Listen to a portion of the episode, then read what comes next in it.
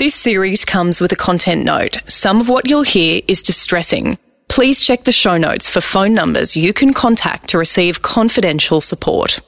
In this series, abuse perpetrated by an intimate partner is described as family violence, domestic abuse, or domestic violence.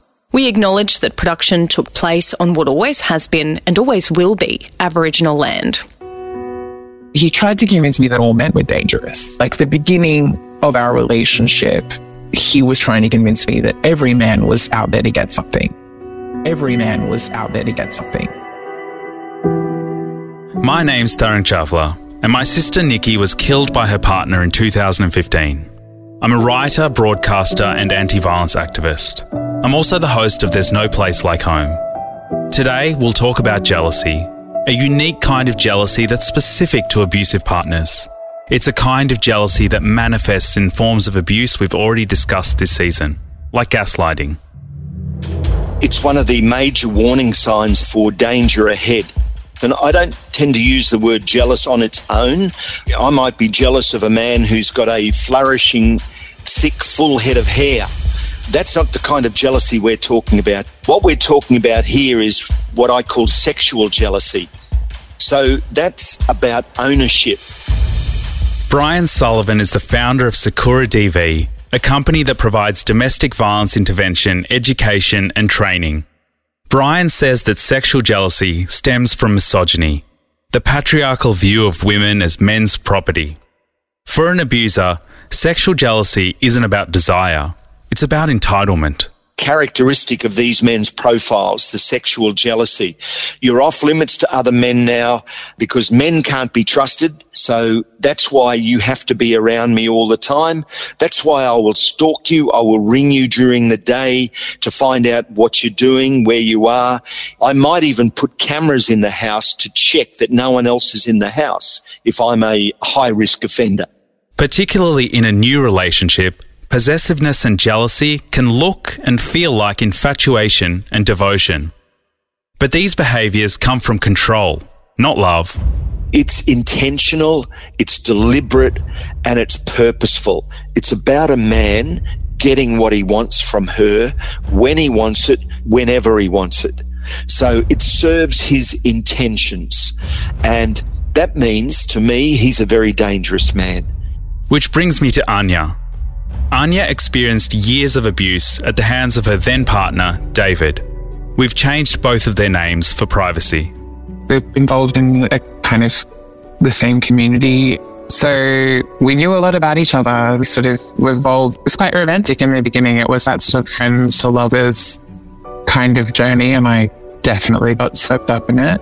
Anya noticed David's attitude towards their friends begin to change he tried to convince me that all men were dangerous. Like the beginning of our relationship, he was trying to convince me that every man was out there to get something. So, like, even people who I was friends with who would talk to me, he'd be like, You know, that person wants to sleep with you, right? You know, you're giving them the wrong impression, right? At first, it wasn't scary the time, it was easier to just sort of go, oh, okay, well, that's just a misunderstanding and this person's a little bit too forward. But it wasn't malicious in the beginning. It became malicious later.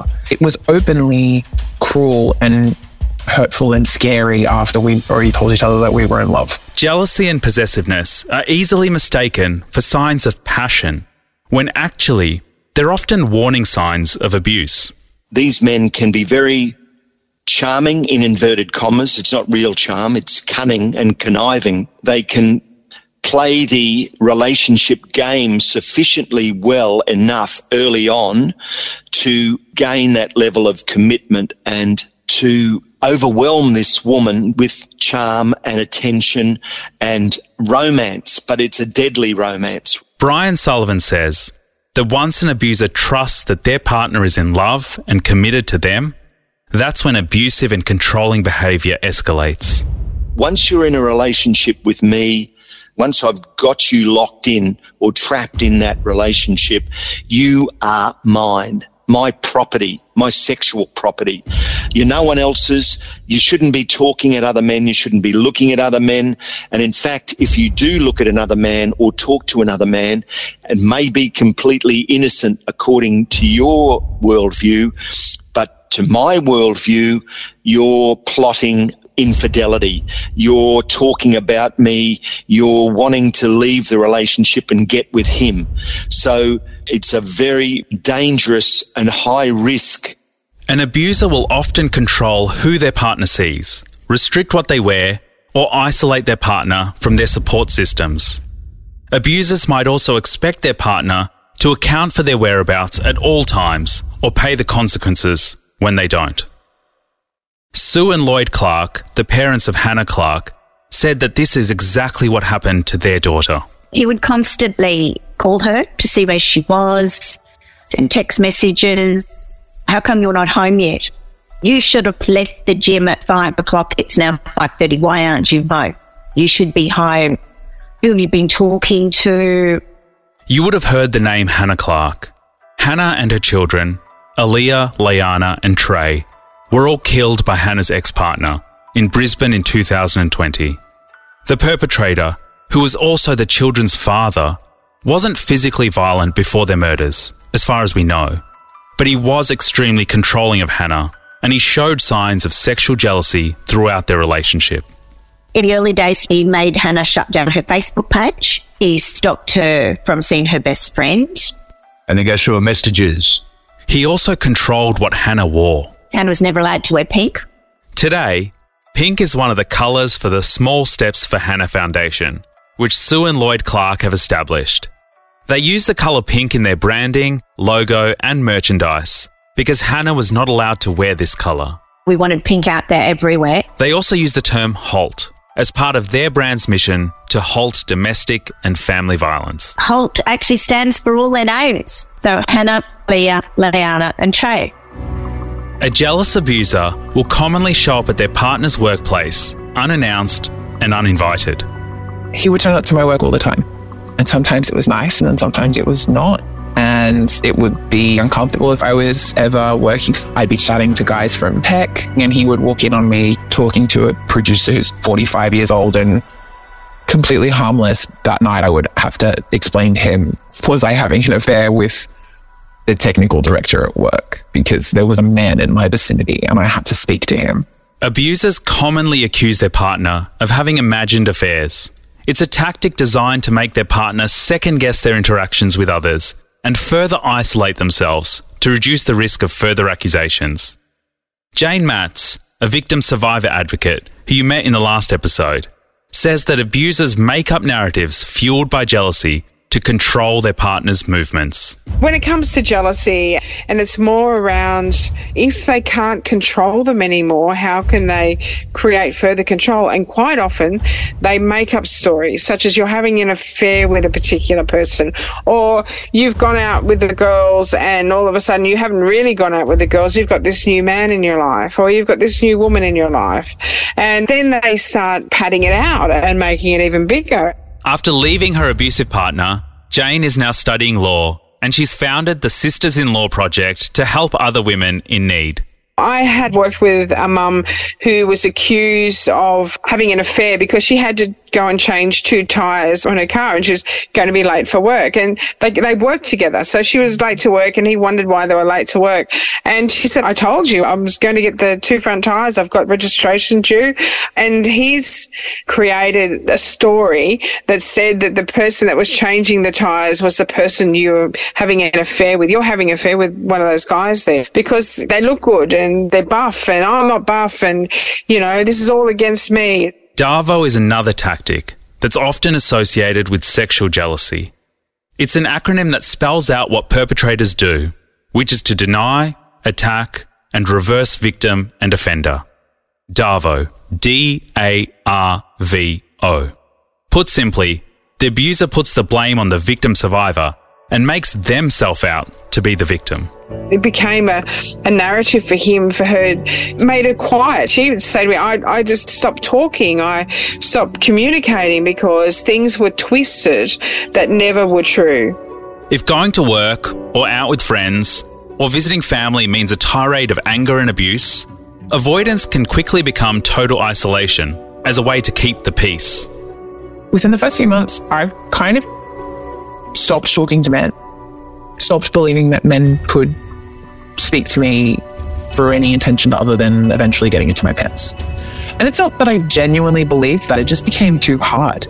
It became too hard to stay friends with boys and to constantly have to explain that person's not trying to sleep with me. So I stopped. Anya's experience shows how sexual jealousy is often linked to unhealthy expressions of masculinity, including this idea that men are dominant protectors who have to control the women in their lives.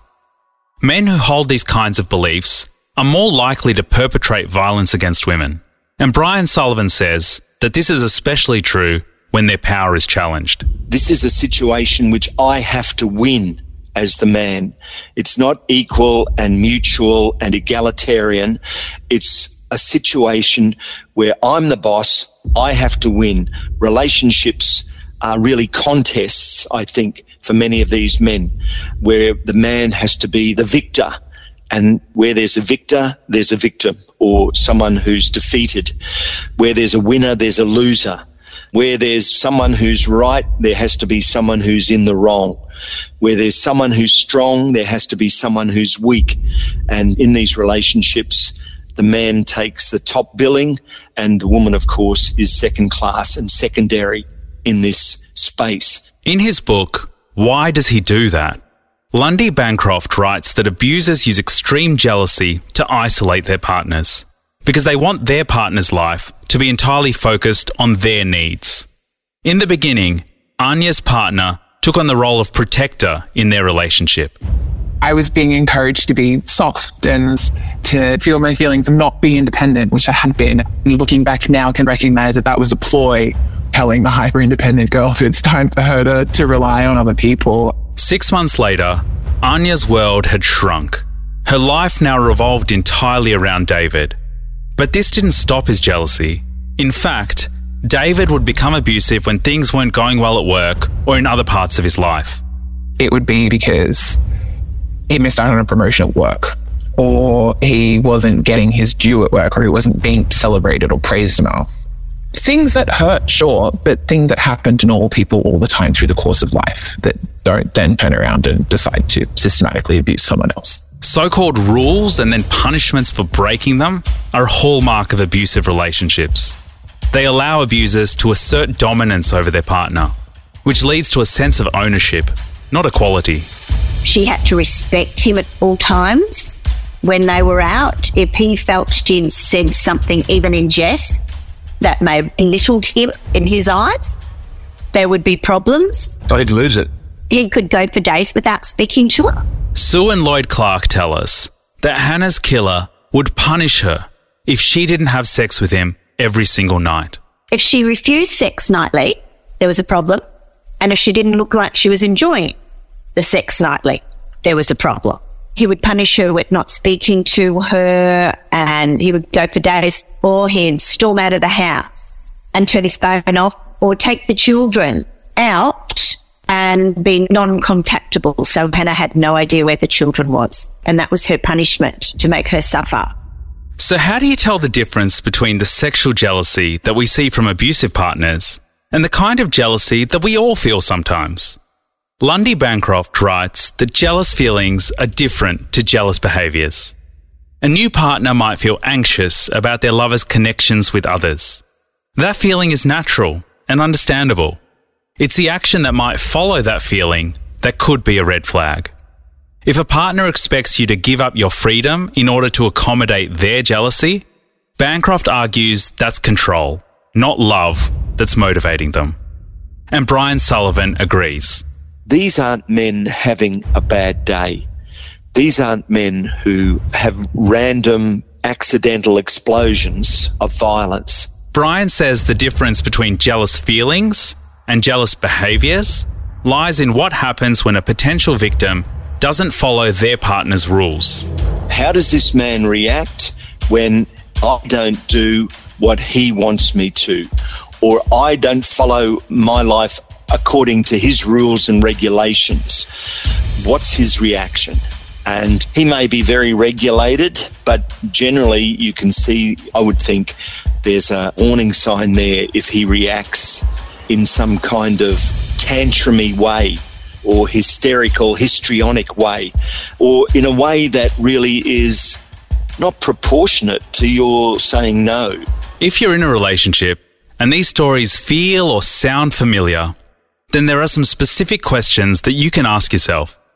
Is your partner calling you incessantly throughout the day? Are they consistently arriving at your work or on a night out with your friends unannounced? Do they insist on spending every waking moment together? Does your partner justify their jealousy by saying things like they've never been so in love or so crazy about someone before? Are they seeking to influence the way you dress, saying your clothing is too sexy, too revealing, or too provocative? Sue Clarke says these behaviours are warning signs warning signs that can be mistaken for love. He would ring Hannah constantly through the day. And I can remember in the early days saying to Hannah, gee, father doesn't call me. Like, clearly he doesn't care. But, you know, once you realize what it is, it's not love at all. Sue believes that a person's colleagues can play an important role in picking up on possible warning signs. As a work colleague, be aware if one of your workmates is getting a lot of phone calls from their partner. Mm. Just call to say I love you, just checking how you are, or they're dropping in to bring lunch in, or just dropping into the workplace unannounced. You know, it seems like, oh, how lovely. You know, they really love their partner, but it is another form of control yeah, and knowing where they are continually. So if you notice these sort of behaviors happening, just be aware and take note. And if you feel you can, ask your colleague, hey, is everything okay? How is your relationship? You can broach that with them. If you're supporting a colleague, it's vital to have empathy for the complexity of their situation. Know that their decisions are governed by pressures and threats that you might not understand or be fully aware of, and recognize that they might welcome your support, but still not feel fully comfortable disclosing the abuse to you understand your workmate may be going through this and to just be there for them, listen to them, help them if they need help, but also understand if they can't go for drinks after work or can't come to the Christmas party. And it's not that they're snobs or dislike you. It's just that it's better for them to go home. It's safer for them sometimes and just makes their life easier. And if you can understand that and not press them, Anya says that to support a loved one, you have to listen, that you can give advice, and that you must suspend any sense of judgment. If you want to help people in a situation, you cannot judge them. One of the most detrimental things for people in this situation is when they talk to their friends about a violent, manipulative relationship and they get pop culture dating advice in return. That is not helpful. That makes people stop talking. That makes people feel judged and like they deserve the violence that they got. Brian says that men have a role to play when it comes to influencing abusers to stop their dangerous and damaging behaviour.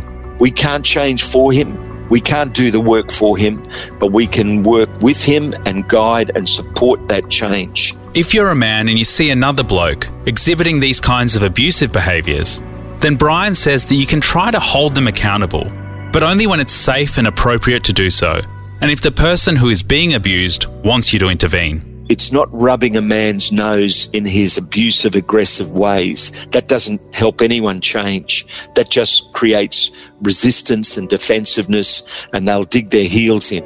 Brian gave us some examples from his men's behaviour change program. While you're listening to them, remember that the agency of the victim survivor is paramount, as is your safety and that it may not be appropriate or safe to step in the way that Brian, a trained professional, does in his controlled environment. By confronting a man about his violence, I don't mean backing him into a corner. I don't mean shirt fronting him or using power and control over him. I mean presenting him with the discrepancies in his story. You say you want to be a good dad, and yet we know the domestic violence that you're perpetrating does incredible harm to children. How do you live with those two views that you want to be a good dad and yet you're being abusive to their mother? So that's a confrontation. That's pointing out a discrepancy in his story and it's making him face up to the fact that you can't have both. You can't be a violent man and be a good father. That doesn't work. That's not possible. In his programs, Brian listens to these men's responses without accepting their narrative. Their narratives, because their narratives will always be about denial, minimizing, blaming, excusing, justifying their violence initially, but to listen to them as human beings and respect them, but always with that firmness that we are here to change violence. We're not here to collude with you. We're not here to focus on your depression or your anxiety or your alcohol and drugs, which may be real problems, but they're not what we're going to deal with in this group. While we're not all frontline workers who can confront potentially dangerous people, this knowledge that there's never an excuse for perpetrating abuse against someone is something that we can all keep in mind. Brian says that men have a particular part to play in preventing abuse and in using their influence to change the cultures that underpin violence against women. Hannah Clarke's father, Lloyd Clarke, is one of those role models. Well, no one should have that one unequal power. To have the total power in a relationship, it should be shared. Since Hannah and her children were killed, Lloyd and Sue have campaigned tirelessly to end domestic and family violence primarily by building awareness around coercive control through their Small Steps for Hannah Foundation. Lloyd says that he grew up in a violent home himself, but that he made a conscious choice to not become like his father. I had a choice to make, and I made a choice not to be like him. You can make a choice and change that cycle. It's not easy, but you can make that choice. You need to talk to other males, let your emotions out, don't hold your emotions in. Let someone know, talk about it. Lloyd makes an important point that people choose to commit abuse. There's this false idea that people, but especially men, just lose control. That's a myth. The man who killed my sister said the same.